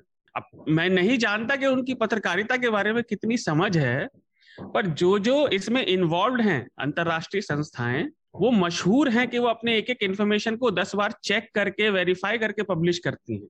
और आपको याद है इन्होंने ये तक कहा कि हमारे मॉनसून सेशन को डिरेल करने के लिए एक वास्ट ग्लोबल कंस्पिरेसी लगा रहे हैं सत्रह सत्रह ऑर्गेनाइजेशंस, जी जी मोदी जी का मॉनसून सेशन डिरेल हो जाए, मतलब इस तरह की। मेरा आखिरी पॉइंट वही था। आज एक नया तर्क निकला है बाय द वे, ये मॉनसून आई थिंक चल नहीं रहा है, तो एक नया तर्क निकला है कि डेटा प्रोटेक्शन बिल को डिफीट करने के लिए ये सब कर रहे हैं। अरे मैं वही तो कह रहा हूँ, मेरा आखिरी पॉइंट यही था। हमारे गृह मंत्री कह रहे हैं कि मानसून सेशन को भटकाने की, देश के विकास को रोकने की प्रक्रिया। मेरे भाई चालीस देशों में तो मानसून सेशन नहीं चल रहा। दूसरी चीज, ये पब्लिक फोरम पे उन्होंने कहा, तो मैं रिपीट करना चाहूंगा, ये कोरोना से पहले हमारे गृह मंत्री ने अर्थव्यवस्था को चार से पांच मिलियन टन का बताया। तो केवल चुनावी राजनीति की समझ ही प्रशासन नहीं होती, वजन वजन से ही हर चीज को तोड़ने की कोशिश करते हैं। सा, सारी भेड़ एक ही डंडे से नहीं हाँकी जा सकती, ये उन्हें समझना पड़ेगा। हाँ। एक एक छोटी सी बात कि देखिए, हम लोग कहीं किसी लेवल पे, हम लोग सब, हम जो वोट देते हैं, जो हम लोग सिटीजन हैं देश के, हम सब इसके लिए जिम्मेदार हैं, क्योंकि ये जब जो अब सब कुछ हो रहा है ये गुजरात में पहले हो चुका था। मतलब जहां आप स्नूपिंग देखें तो ये एक सुपर स्नूपिंग गुजरात जमाने से चल रही है, इट्स अ सीरियल हैबिट। हम ही लोगों ने अपने आप को भ्रमित किया और बेवकूफ बनाया कि ये कुछ और होने वाला है। इन्होंने पूरा अपना जो जिसे कहते हैं ट्रेलर दे दिया था गुजरात में। वो ये नहीं कि बीजेपी कहती है ये तो केवल झांकी है, काशी मथुरा बाकी है, तो बाकी दिल्ली था जहाँ पे अभी सब कुछ हो रहा है हो रहा है देखिए, वो एक अलग चीज है। और मैं इससे खत्म करूंगा और आप इससे शायद चाहे तो बात आगे ले जाए। है क्या कि सरकार केवल अपने बारे में सोच रही है, वो ना नीति के बारे में सोच रही है, ना वो जनता के बारे में सोच रही है। और बहुत सारे लोगों ने कहा कि देखिए कांग्रेस ने भी ऐसा किया था, देखिए चिदम्बरम भी यूपीए के समय ऐसे, ये बेकार एकदम बेवकूफी। जी जी, मैं वो मैं वही बात कह रहा हूँ। देखिए, पहली बात तो ये कि हाँ, सरकारें इस फितरत में करती हैं, लेकिन इसका मतलब ये नहीं कि वह जस्टिफाई हो जाएगा। और दूसरा, ये बात ठीक है, स्नूपिंग पहले भी होती थी, अलग अलग सरकारें करती थी, लेकिन दो बड़ी मशहूर कहावतें हैं और दोनों आपस में टकराती हैं। पहली तो ये कि सूरज के अंदर कोई भी चीज नई नहीं होती, कुछ ना कुछ हमेशा रिपीट होता है, लेकिन वो कभी एक तरीके से रिपीट नहीं होता। आज की डेट में जो स्नूपिंग और ये जो टारगेटेड सर्वेलेंस की बात आई है, ये इतना खतरनाक है, आपके पास जीवन का कोई तथ्य निजी नहीं रह गया जब तक आप उसे कागज पे लिख के नहीं रख पाते। आप इसको अगर जो थोड़ा सा भी अपने बारे में सोचता है, क्योंकि सरकार तो केवल अपने बारे में सोच ही रही है, जैसा स्वाति ने कहा कि पहले भी ऐसे हुआ था और ये मंत्री भी ऐसे करने हैं। आपके जीवन की हर निजी चीज केवल उनके फितूर के ऊपर, उनको वे मानी चाहिए, नहीं चलो इस आदमी का पकड़ते हैं या इस लेडी का पकड़ते हैं, आपके जीवन का एक भी तथ्य निजी नहीं रह जाएगा। ठीक बात है। एक और चीज नजर आई मुझे, रविशंकर प्रसाद जी के ऊपर कई बार बहुत अफसोस होता है कि उनके उनको मोदी जी की सरकार का बचाव करना पड़ रहा है इस माहौल इस हालत में। एक हफ्ते पहले जबकि उनको मंत्री पद से हटा दिया गया और तमाम चीजें हुई, उसके बावजूद अगर वो जो बयान उस दिन जिस दिन वो दे रहे थे कि मानसून सेशन को बर्बाद करने की साजिश है और ये तमाम चीजें, उसमें उन्होंने एक चीज कही, तो मैं चाहूंगा स्वाति और मेघनाथ, आप लोगों ने भी उस चीज को अगर सुना हो, आपको ये इस बात ने क्लिक किया या आपको खटका था क्या, या सिर्फ मुझे ही लगा। उन्होंने कहा कि इसका बीजेपी से कोई संबंध नहीं है, दूर दूर तक इसका बीजेपी से कोई तार अभी तक साबित नहीं हुआ है, संबंध स्थापित नहीं हो सका है। ये एक वकील की, कोर्ट की भाषा होती है कि अब आप टेक्निकलिटी में जा रहे हैं, आप टेक्निकल चीज का लाभ फायदा उठा रहे हैं, उसकी आड़ दे रहे हैं कि जब तक मेरे दरवाजे तक इसके सूत्र नहीं पहुंचे तब तक मैं पाक साफ हूं, भले मैंने ये काम किया हो। ये आपने बहुत अहम बात कही अतुल, क्योंकि आपको एक और चीज याद होगी, इसी सरकार ने ट्विटर के दफ्तर को रेड किया था। हाँ। जब ये ट्विटर से नाराज हुए थे, लेकिन पेगासस, अगर हम इनकी बात मान लें, रविशंकर जी की बात मान लें कि बीजेपी से कोई लेना देना नहीं है, मोदी सरकार से भी कोई लेना देना नहीं है, तो फिर सरकार के ऊपर ओनस आता है कि नहीं कि भारतीय नागरिकों की किसी ने इतनी गंदी लेवल पे स्नूपिंग की तो सरकार इंक्वायरी कराए। सरकार कहती है उसको कोई किसी से लेना देना नहीं, तो फिर पेगासस को प्रोटेक्ट क्यों कर रही है? एक जो सरकार ट्विटर को अटैक करती है वो पेगासस को क्यों प्रोटेक्ट कर रही है? इससे तो हमें सरकार के बारे में बड़ा सीधा एक कंक्लूजन आता है ना कि क्या है ये सरकार। मेघनाथ? यहाँ पे ना सर एक्चुअली रविशंकर प्रसाद की का ही एक लेजेंडरी लाइन है जो अभी भी रिपीट हो रहा है कि no unauthorised use of Pegasus has been done. मतलब नो अनऑथराइज्ड का मतलब है authorised user has been done मतलब, पर ये बार बार रिपीट करते हैं। या इस मामले में ना सरकार का जो जवाब रहा है वो बहुत ही हास्यास्पद रहा है। मतलब हम हंसेंगे इस पर, बहुत हंसेंगे। तो रविशंकर प्रसाद ने एक और चीज कही थी, वही जो आप बात कर रहे थे, मुझे दूसरी चीज थोड़ी सी खटकी। वो थी कि चालीस से ज्यादा देशों में पेगासस का इस्तेमाल हुआ था, तो भारत पे ही क्यों बात कर रहे हो? तो भैया आप भारत में रहते हो और भारत के लोगों पर स्नूपिंग हुई है, और एक तरीके से ये भी एक शायद टैसिट एडमिशन ही है कि हाँ ठीक है कर ही रहे थे यूज। मतलब ये रविशंकर जी खड़े हो गए ईरान के साथ, सऊदी अरेबिया के साथ, exactly, बहरीन के साथ, के साथ इंडिया को क्या उस लेवल पे ले आए? तो और एक और एक और चीज हुई इसी मामले में। संडे को जैसे मैंने कहा पहले कि वायर की पहले स्टोरी आई थी, और उसके कुछ मिनटों बाद ए एन आई ने एक दो ट्वीट डाले। एक ट्वीट में एक डॉक्यूमेंट का स्क्रीनशॉट डाला था जिसमें कोई लेटर या लेटर हेड नहीं था, जहां पर बोल रहे थे कि सरकार का रिस्पॉन्स है, और उन्होंने ये पूरा खारिज कर दिया। और फिर से वही लेजेंडरी लाइन यूज कर दी, no unauthorised use has been done. और फिर उसके बाद उसके ही नीचे उन्होंने एक स्क्रीनशॉट डाला जो कि minister secretary additional secretary of ministry of information technology का आउटबॉक्स का स्क्रीनशॉट था। मतलब उन्होंने जो मेल भेजा रिपोर्टर को उसका स्क्रीनशॉट डाल दिया, ये बोलने के लिए कि नहीं ये हमारी ही तरफ से आया, बाय द वे हमारा ही स्टेटमेंट है क्योंकि हम इसको साइन नहीं कर सकते, पर ये देखो आउटबॉक्स देखो हमारा। तो देखिए मेघनाथ और मैं ज्यादा इसलिए हर रहे हैं क्योंकि हम थोड़े टेक लोग हैं और ये महामूर्खतापूर्ण हरकत है। भाई शार्दुल, हम इस पे बात भी कर रहे थे ना कि अगर आपको ये लेटर देना ही था तो फिर एक तो साइन दे देते कोई मिनिस्टर सेक्रेटरी की, या फिर एक लोगो डाल देते कि मिनिस्ट्री ऑफ इंफॉर्मेशन टेक्नोलॉजी से आया, सेक्रेटरी बैठे हुए हैं, किसी सेक्रेटरी से करवा लो।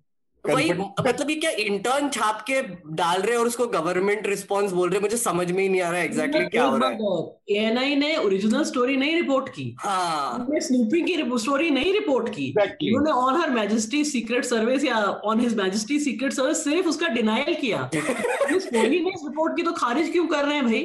तो वही स्वाति एक और एएनआई की क्लासिक जर्नलिज्म पिछले कुछ सालों में हम लोगों ने जो देखा उसका एक्सटेंशन है बस वो कि वो स्टोरी नहीं हुई, खारिज वाली जो कहानी थी वो आपको जरूर पता चल जाएगी वहाँ। बिल्कुल स्वाति, और ये ना टाइम्स ऑफ इंडिया ने भी यही किया था। Next day Frontline front page पे बड़े बड़े हेडलाइन में यही बोला था, गवर्नमेंट डिनाइज पेगासस लीक, और फिर बताते ही नहीं कि पेगासस लीक है क्या एग्जैक्टली। मतलब और फिर अम, और और हमने ट्यूसडे को हमने एक एन एल प्राइम टाइम किया था, अतुल सर भी कर रहे थे, तो आपने तो देखा होगा टीवी न्यूज चैनल्स इस पर रिपोर्ट कर रहे थे, जो भी रिपोर्ट कर रहे थे जैसे रिपब्लिक एक्सेट्रा थे, वो इसी से शुरुआत करते थे कि ये बकवास है। मतलब पर बताते नहीं है कि क्या बकवास है, बट बोलते कि हाँ ये सब बकवास है, तो मत मत सुनिए, गवर्नमेंट पर भरोसा रखिए। तो ये इतना हम इस लेवल तक पहुंच गए हैं टीवी मीडिया को लेकर कि ये आपको कॉन्टेक्स्ट भी नहीं देंगे, बस आपको दिल पे हाथ रख के आप बोलिए all is well type situation हो गया यहाँ पे। आपको याद नहीं जब सीए ये पूरा स्टर चल रहा था सीए का, तो एक शूटर की अंडर एज होने की एविडेंस एएनआई ने आधे घंटे में प्रोड्यूस कर दी थी, उसकी मार्कशीट। वो तो बहुत अच्छे खोजी पत्रकार हैं, वो अपना खोज किसी और के लिए करते हैं। मतलब उनको पता होना चाहिए कि कौन सा वाला दिखाना है और कौन सा नहीं दिखाना है। बिल्कुल सही सही पकड़े। मतलब ये टॉपिक इतना लंबा चौड़ा है, अगर हम इसे जरा सा संक्षेप में देखें तो कमाल है। मैं दो तीन लाइन बोलूंगा। ये एक स्पष्ट जासूसी का केस है, एस्पियोनाज का।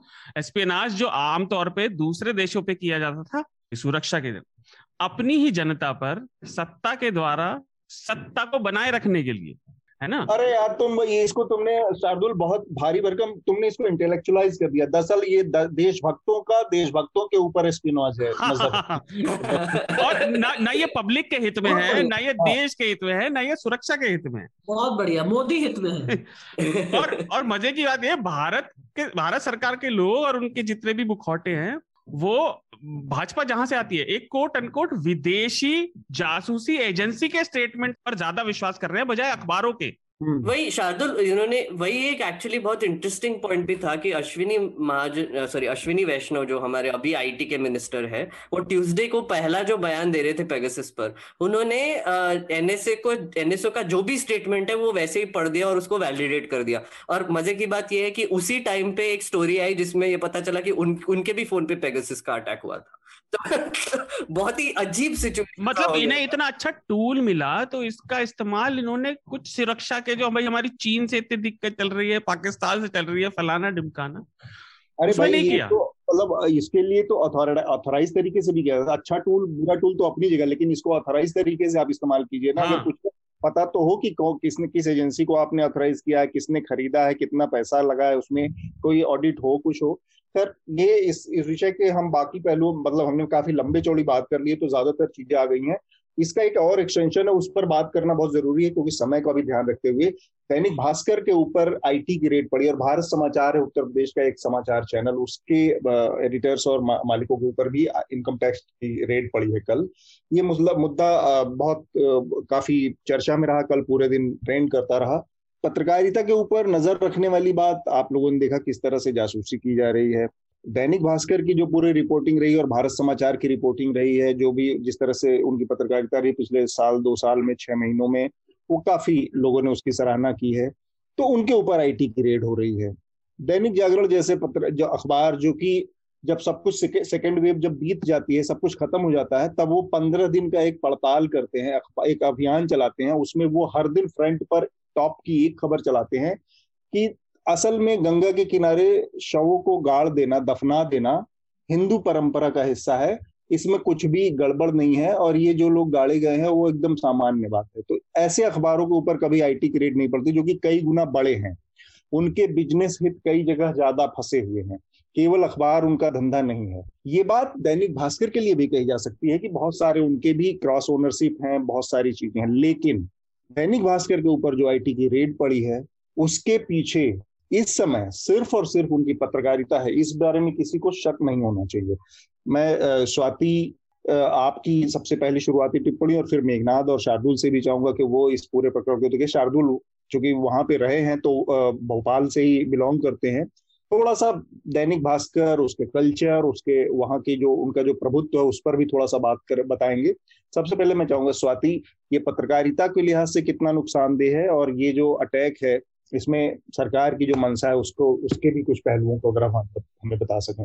देखिए आप सरकार की पैनिक देखिए कि अभी तक लोग ट्विटर पे बात कर रहे थे या वायर पे बात कर रहे थे या फॉरेन पब्लिकेशन में बात कर रहे थे जिसकी इतनी इंडिया में कोई उसका कंजम्पशन नहीं है। जब इस पे आए तो सरकार की नाराजगी इनसे जो सेकेंड वेव कोविड है उसी उसी वहीं से चल रही है और बहुत ज्यादा नाराज है सरकार, क्योंकि ये हर जो भी उसका एक मास लीडरशिप है जो सब लोग मतलब एक तरह से पूरा देश पढ़ता है। तो उसमें जो एक सत्य सामने आया कि भाई गंगा गंगा झूठ नहीं बोल रही, सरकारें झूठ बोल रही हैं। जिस तरह से शव गंगा में डाले गए, जिस तरह से डेथ को वो नहीं किया गया। फिर इनका सबसे बड़ा दूसरा क्राइम जो सरकार समझती है कि इन्होंने अभी की स्नूपिंग बताई और उसको लिंक किया कि ये आदतें पुरानी हैं, ये आदतें गुजरात से चल रही हैं, old habit die hard, old habits die hard. और ये सीरियल स्नूपिंग है, मतलब ये स्नूपिंग कोई नई चीज नहीं है, ये एक आदमी की प्रवृत्ति है, ये आदमी पहले से एक सीरियल स्नूपर है। जब ये ब्लैक एंड व्हाइट में आ गया, ये टिप्पणी आ गई, तो एक जिसे कहते हैं उबाल गुस्से का हुआ। और हम सब लोग जानते हैं कि सरकार की सबसे अच्छी एलाइज है CB CBI, enforcement directorate, income tax. जब सरकार नाराज होती है तो अपने इन छोटे से तंत्र को चला देती है और लोगों के पीछे चला देती है। इस बार मुझे लग रहा है कि मोदी जी ने गलत किया है, क्योंकि जिनको पता भी नहीं होगा अब पता चल गया होगा कि उन्होंने कहा था कि गुजरात में भी ये यही हरकतें कर रहे थे। बिल्कुल मेघनाथ, एक एक बहुत इंटरेस्टिंग चीज हुई जब जब मैं बोल रहा था कि दैनिक भास्कर ने एक खबर छापी उनके फ्रंट पेज पर कि वो पीछे नहीं हटेंगे, वही टेलीग्राफ ने भी उनके भी फ्रंट पेज पर छापी है कि हम पीछे नहीं हटेंगे। उनका ही एक्चुअली कोट किया है। और भारत समाचार जो है वो कॉन्स्टेंटली पेगासस के बारे में भी रिपोर्ट कर रहा था।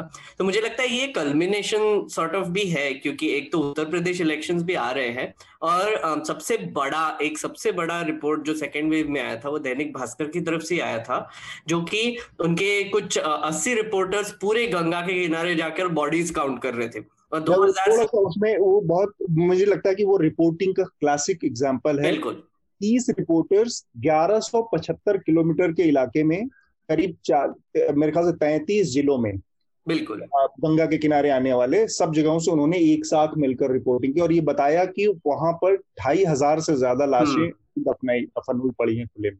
और और वही उन्होंने वो जो जो सर्वे किया था वो ओवर अ पीरियड ऑफ तीन दिन किया था, मतलब वो तीन दिन में मिला था उतना। दरअसल एक बात और, आप सोचिए कि हमारा देश कैसा हो गया है कि रिपोर्टर्स जाके अब शव गिनते हैं, मतलब हमको कोई विश्वास नहीं रह गया सरकार पे या सरकार से ही आंकड़े देगी, तो पत्रकारों को जाके एक बॉडी काउंट करना पड़ता है।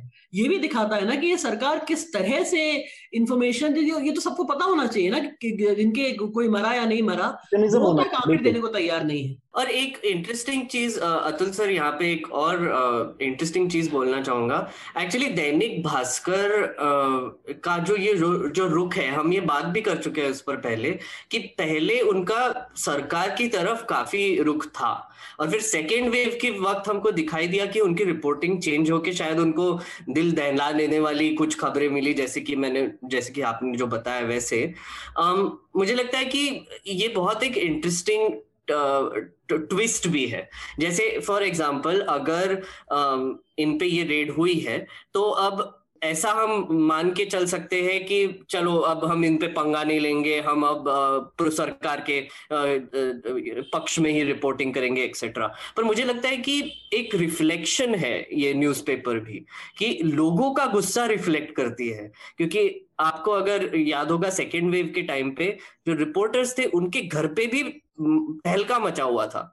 वो भी घर पे जाके क्या मुंह से दिखाएंगे लोगों को कि आप क्या रिपोर्ट कर रहे हो, कैसे रिपोर्ट कर रहे हो। मुझे लगता है कि धीरे धीरे रीजनल न्यूज़पेपर्स में, एटलीस्ट इवन गुजरात में भी ये हुआ था, रीजनल लैंग्वेज के न्यूज़पेपर्स में ये एक बैकलैश होने लगा है पब्लिक का कि भैया आप हमें न्यूज दिखाइए, आप ये बकवास मत कीजिए, आप हमें न्यूज दिखाइए और हम आपके पीछे खड़े रहेंगे। तो मुझे लगता है दैनिक भास्कर ने ये जो आज जो एक ये लिया कि हम पीछे नहीं हटेंगे, ये उसी का एक एग्जाम्पल है, ऐसे मुझे लगता है, मतलब मेरी थियोरी है ये। हाँ, संभव है। एक और चीज जिसका जिक्र स्वाति ने किया कि लोग गिन रहे थे, तो दो चीजें मैं बताना चाहता हूँ हमारे जो श्रोता है कि हमारे न्यूज लॉन्ड्री के तमाम रिपोर्टर्स ने सेकेंड वेव के दौरान उत्तर प्रदेश, राजस्थान, अलग अलग इलाकों से रिपोर्टिंग की, महाराष्ट्र में, और कुछ चीजें बड़ी दिलचस्प सामने आई जिस गिनने की घटना की बात हुई। एक स्टोरी तो हमारे साथ शार्दुल्य हैं, इन्होंने किया था भोपाल से ही, और उन्होंने कैसे नंबर्स बताए थे कि जिस दिन सरकारें बता रही हैं, जिला प्रशासन बता रहा है कि यहाँ पर दस मौतें हुई या पांच मौतें हुई हैं कोविड से, उस दिन सौ सौ मौतें हो रही थी। मेरठ की कहानी है, मेरठ का जो सबसे बड़ा, और मेरठ के सिर्फ एक स्मशान घाट के डाटा हम लोगों ने इकट्ठा किए एक हफ्ते के, और एक हफ्ते में मेरठ प्रशासन का दावा था, आयुष और बसंत ने, हमारे रिपोर्टर्स ने रिपोर्ट की थी, तैंतालीस मौतें हुई हैं और उस पर्टिकुलर टाइम में वहां पर कोरोना प्रोटोकॉल से सिर्फ एक शमशान घाट में दो सौ तिरसठ अंतिम संस्कार हुए थे उस एक हफ्ते के दिनों उस एक हफ्ते के दौरान। तो ये है आंकड़ों की सच्चाई। सरकार ने आंकड़ों की जो वो कहते हैं सैंक्टिटी पूरी तरह से खत्म कर दी है। आप किसी भी आंकड़े पर सरकार के आज की तारीख में भरोसा नहीं कर सकते। तीन अब तक आंकड़े आ चुके हैं जो असल सर वो तो आंकड़े दे ही नहीं रहे हैं, मतलब हाँ, एक तो वो भी है। ये ये केवल मैं इस मामले में नहीं कह रहा हूँ, आप रोजगार के आंकड़ों में एन एस ओ के आंकड़ों को देख लीजिए, नहीं भरोसा कर सकते क्योंकि सबको फर्स्ट अप कर दिया जाता है। आप बेरोजगार, मतलब इस तरह के तमाम आंकड़े जिनकी सैंक्टिटी पर यकीन होता था कि ये सरकार का आंकड़ा है, उसमें भी इस तरह की वो चीजें की जा रही हैं। उनकी भी उसकी जो जो उसकी ईमानदारी को या भरोसा था उसको खत्म किया जा रहा है, ये मैं कहना चाह रहा था। शार्दुल, आप ये जो घटना और इसके बाद ये पूरी दैनिक भास्कर की पत्रकारिता की हमने बात की, तो एक स्वाभाविक सा वो लोगों को लग सकता है कि उनके उन्होंने सेकेंड वेव के बाद अपने को अपने स्टैंड को चेंज किया है, जैसे भी क्या, अब जो भी स्थितियां हुई। दिव्य भास्कर का गुजरात में जबरदस्त एक असर रहा, उन्होंने वहां से बहुत जबरदस्त रिपोर्टिंग की। फ्रंट पेज पर उन्होंने वहां पर जो सी आर पाटिल थे उनके उनका नंबर छाप दिया और कहा कि इनसे बात करें, क्योंकि रूपानी तक कहते हैं कि आप इन्हीं को इन्हीं से जाकर पता करिए कि रेमडेसिविर कहाँ मिलेगा। तो एक बोल्ड स्टेप था पत्रकारिता के लिए। तो थोड़ा थोड़ा थोड़ा थोड़ा कई सारी चीजों ने मिल के इनके गुस्से को बढ़ाया था, और अब ये जो घटना हुई, जिसका अब जो सबसे हालिया जो घटना हुई इसमें कि उन्होंने उसको जोड़ दिया कि ये जो जासूसी आप सुन रहे हैं आज, ये दो हजार चार से चल रही है, गुजरात के जमाने से चल रही है, और ये इसमें एक एक कंटिन्यूटी है। तो जाहिर सी बात है कि इसके पीछे सिर्फ और सिर्फ पॉलिटिकल वेंडेटा है, इसके पीछे नफरत है उनकी और उनको सबक सिखाने की चाह है। जी देखिए, जैसा मेघनाथ स्वाति आपने बताया, भास्कर एक बड़ा समाचार समूह है, बड़ा ग्रुप है और मध्य और जो वेस्ट भारत का, मध्य प्रदेश, गुजरात, इसमें सर्कुलेशन ज्यादा है अगर हम देखें उत्तर प्रदेश के जैसे मुकाबले हिंदी बेल्ट में। लेकिन डिजिटल से इस बार उत्तर प्रदेश में भी उसका काफी अच्छा उसको पढ़ा गया। एक चीज और जैसा बताया कि वो बहुत कभी सरकार विरोधी भी नहीं रहा, और अगर जो लोग मध्य प्रदेश से वाकिफ हो तो मध्य प्रदेश सरकार पत्रकारों को कुछ कुछ बेनिफिट देती है। तो बहुत से लोग बता रहे थे कि हो सकता है उसमें भास्कर के भी कुछ लोग हो, लेकिन दूसरी लहर के दौरान उन्होंने रिस्पॉन्ड किया जो हो रहा था, क्योंकि वो खुद भी अपने जीवन में हर कोई झेल रहा था। और आप देखिए इसका संबंध विज्ञापन से भी है। दूसरी लहर में उन्होंने सत्य बताया, उन्हें उसके लिए सरकार की तरफ से भरा भरा भी कहा गया, अंदर से जो जो हुआ होगा वो तो है ही। उनके विज्ञापन भी कटे होंगे क्योंकि वो सरकार विरोधी नहीं थे, क्योंकि ये मॉडल ही विज्ञापन पे लगा हुआ है। उनका विज्ञापन रोक दिया गया था। जब विज्ञापन के कमी करने से या विज्ञापन से फाइनेंस कंट्रोल करने से काम नहीं चला, तब ऐसा लग रहा है कि सरकार ये कर रही है, क्योंकि भास्कर ग्रुप में और भी बिजनेस है, उसमें रियल एस्टेट का बिजनेस भी है, उसमें और भी चीजें। और हिंदुस्तान में बिजनेस करने में जो भी बिजनेसमैन है वो बताते हैं कि कहीं ना कहीं आपको एडजस्टमेंट कराना पड़ता है। तो पत्रकारिता क्या केवल बिजनेस से जुड़ी रहेगी, एक ये बड़ी चीज है, क्योंकि बिजनेस तो पैसे लाएगा, लेकिन पत्रकार और एडिटर उसके लिए क्यों भुक्तभोगी बने, जबकि वो जनता के मतलब की बात कर रहे हैं। और ये जनता के लिए इस तरह से भी बात है कि जब तक समाचार एजेंसियां विज्ञापनों पर निर्भर रहेंगी, तब तक आप उन पे कितना भरोसा कर सकते हैं और वो कितना खुलकर सच बोल पाएंगी, ये उनके पर्स पे निर्भर रहेगा। इसलिए आप ईमानदार पत्रकारिता को सपोर्ट कीजिए, क्योंकि जो विज्ञापन पे मीडिया खड़ा होगा वो विज्ञापन देने वाले की बात करेगा, नहीं तो उसको सजा मिलेगी उसकी। और अगर मीडिया आपके कंधों पे खड़ा होगा तो वो आपकी बात करेगा। तो न्यूज लॉन्ड्री को सब्सक्राइब कीजिए। और शार्दुल, एक इसमें एडिशन करना चाहूंगा कि हमने एक अभी जस्ट रिपोर्ट किया था कि न्यूज अठारह को कितना पैसा मिला था सेकेंड वेव के टाइम पे। तो आयुष ने एक रिपोर्ट किया था, तो सबसे ज्यादा पैसा जो एडवर्टाइजमेंट का मिला था वो न्यूज अठारह टीवी चैनल को मिला था। तो आप सोचिए कि न्यूज अठारह फिर जो काइंड का रिपोर्ट कर रही थी जैसे जैसे सेकेंड वेव के टाइम पे और अभी भी कर रही है, वो किस वजह से हो रहा था। जी अच्छा, एक चीज और, जो भास्कर के संपादक हैं, ओम गॉड नाम है मेरे, जहां तक मुझे याद आ रहा है, उनका एडिटोरियल ट्रांसलेट होकर न्यूयॉर्क टाइम्स में छपा था। और ये सरकार अपनी इंटरनेशनल इमेज के लिए बड़ी परेशान रहती है। अच्छा, बहुत से श्रोता कहेंगे कि आप सरकार के पीछे ही पड़ रहे थे, तो देखिए सरकार जिसके स्टेटमेंट, एनएसओ के स्टेटमेंट को अकाट्य सत्य मान रही है, वो कहता है कि केवल हम सरकारों को ये बेचते हैं और भारत में ये हुआ है, तो इसीलिए हम सरकार की बात कर रहे हैं।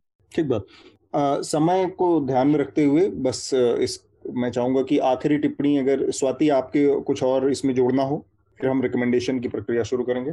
मैं तो बस इतना कहना चाहती हूँ कि जैसे इनके भक्त कहते हैं proud to be followed by Modi ji, I am proud to be followed by Pegasus, क्योंकि और कोई ऑप्शन नहीं है। लेकिन अब हम सबको इसके बारे में सोचना पड़ेगा कि किस तरह से हम अपनी डेमोक्रेसी को प्रोटेक्ट करें, क्योंकि वो बिल्कुल हमारे हाथों से छीनी जा रही है। Uh, स्वाति uh, वैसे भी आप भी डाल सकते हैं बायो में proud to be followed by Modi ji. मेरे मन की बात हमेशा मोदी जी जानते हैं। बहुत ज्यादा मोदी जी मेरे मेरे लिए बिल्कुल है, हमेशा मौजूद है। चिंतित रहते हैं। समय थोड़ा सा कम है, हम आज की अपनी चर्चा को यहाँ पर रोकेंगे। उससे पहले हम चाहेंगे कि रिकमेंडेशन को हम पूरा कर लें। तो सबसे पहले मैं चाहूंगा मेघनाथ, आप हमारे श्रोताओं को अपना रिकमेंडेशन दें। Uh, मेरे uh, एक तो मैंने नेटफ्लिक्स पे how to become a tyrant देखना शुरू किया। बहुत ही बढ़िया सीरीज है, मैं रेकमेंड करूंगा। और बहुत ही क्रीपी है, क्योंकि हर दस मिनट में आपको पॉज करके थोड़ा सोचने का मौका मिलेगा कि तस्वीर अगल बगल घूमती है कि नहीं। बहुत मतलब इतना क्रीपी, इतने क्रीपी सिमिलैरिटीज है ना कुछ कुछ चीजों में कि आप देखिए क्या सिमिलैरिटीज की बात कर रहा हूँ मैं, बट बता नहीं रहा हूँ। पर वो जरूर देखिए, बहुत ही बढ़िया सीरीज है।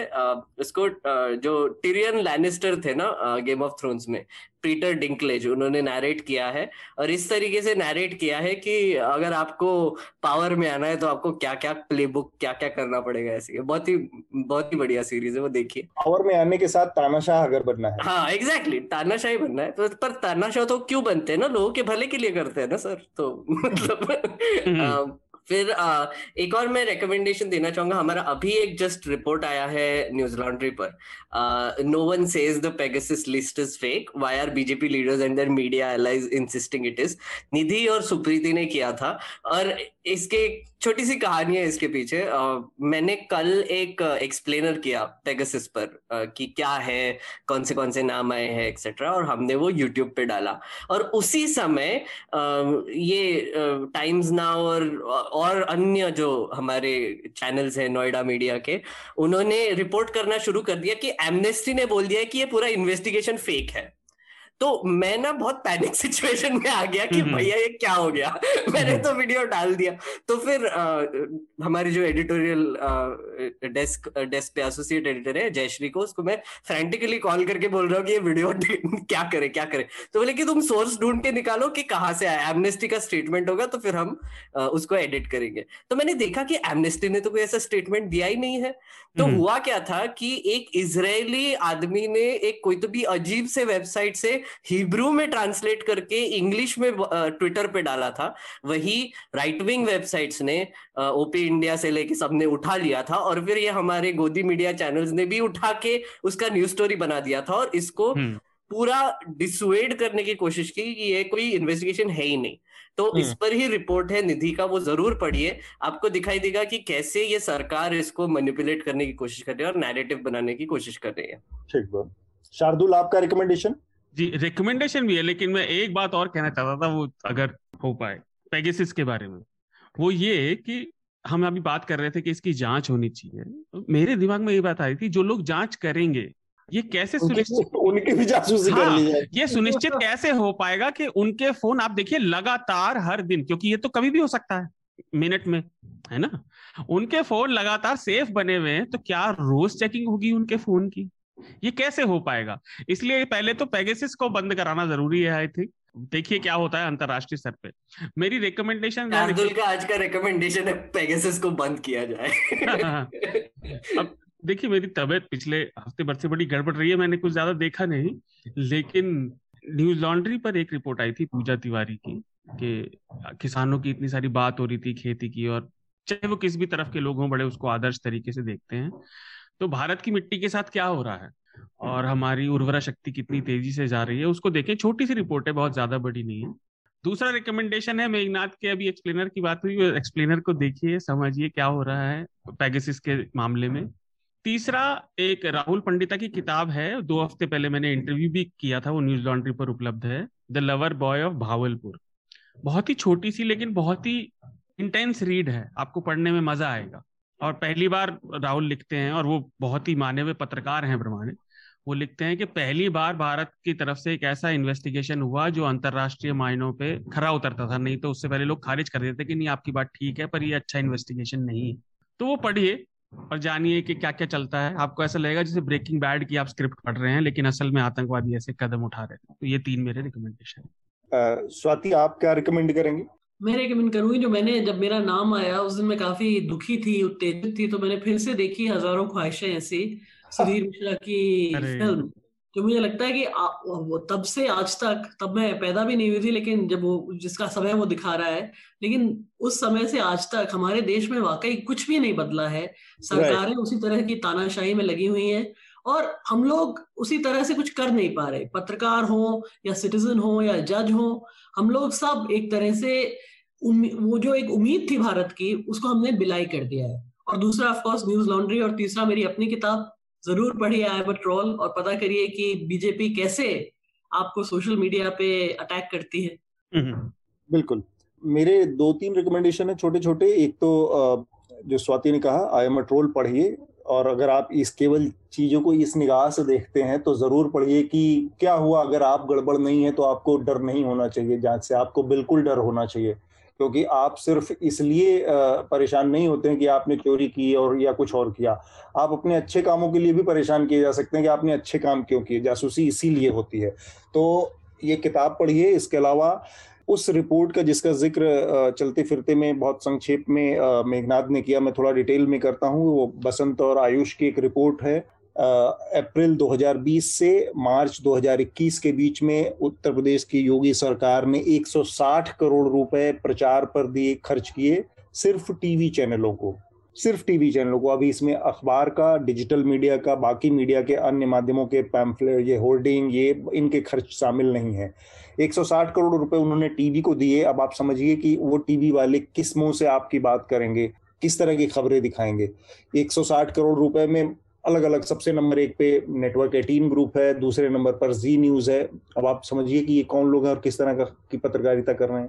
तो ये है आ, सच्चाई कि जब पूरा देश पैनिक में था, लॉकडाउन, कोरोना, बेड, दवाइयाँ, ऑक्सीजन, सब चीज, सारे बवाल चल रहे थे जिस टाइम पे, उस टाइम पे मीडिया में इस तरह से पंप किया जा रहा था पैसा टेलीविजन में कि ऊपर से सब कुछ अच्छा दिखता रहे, गुलाबी तस्वीर नजर आती रहे। ये आ, मेरे रिकमेंडेशन है दो।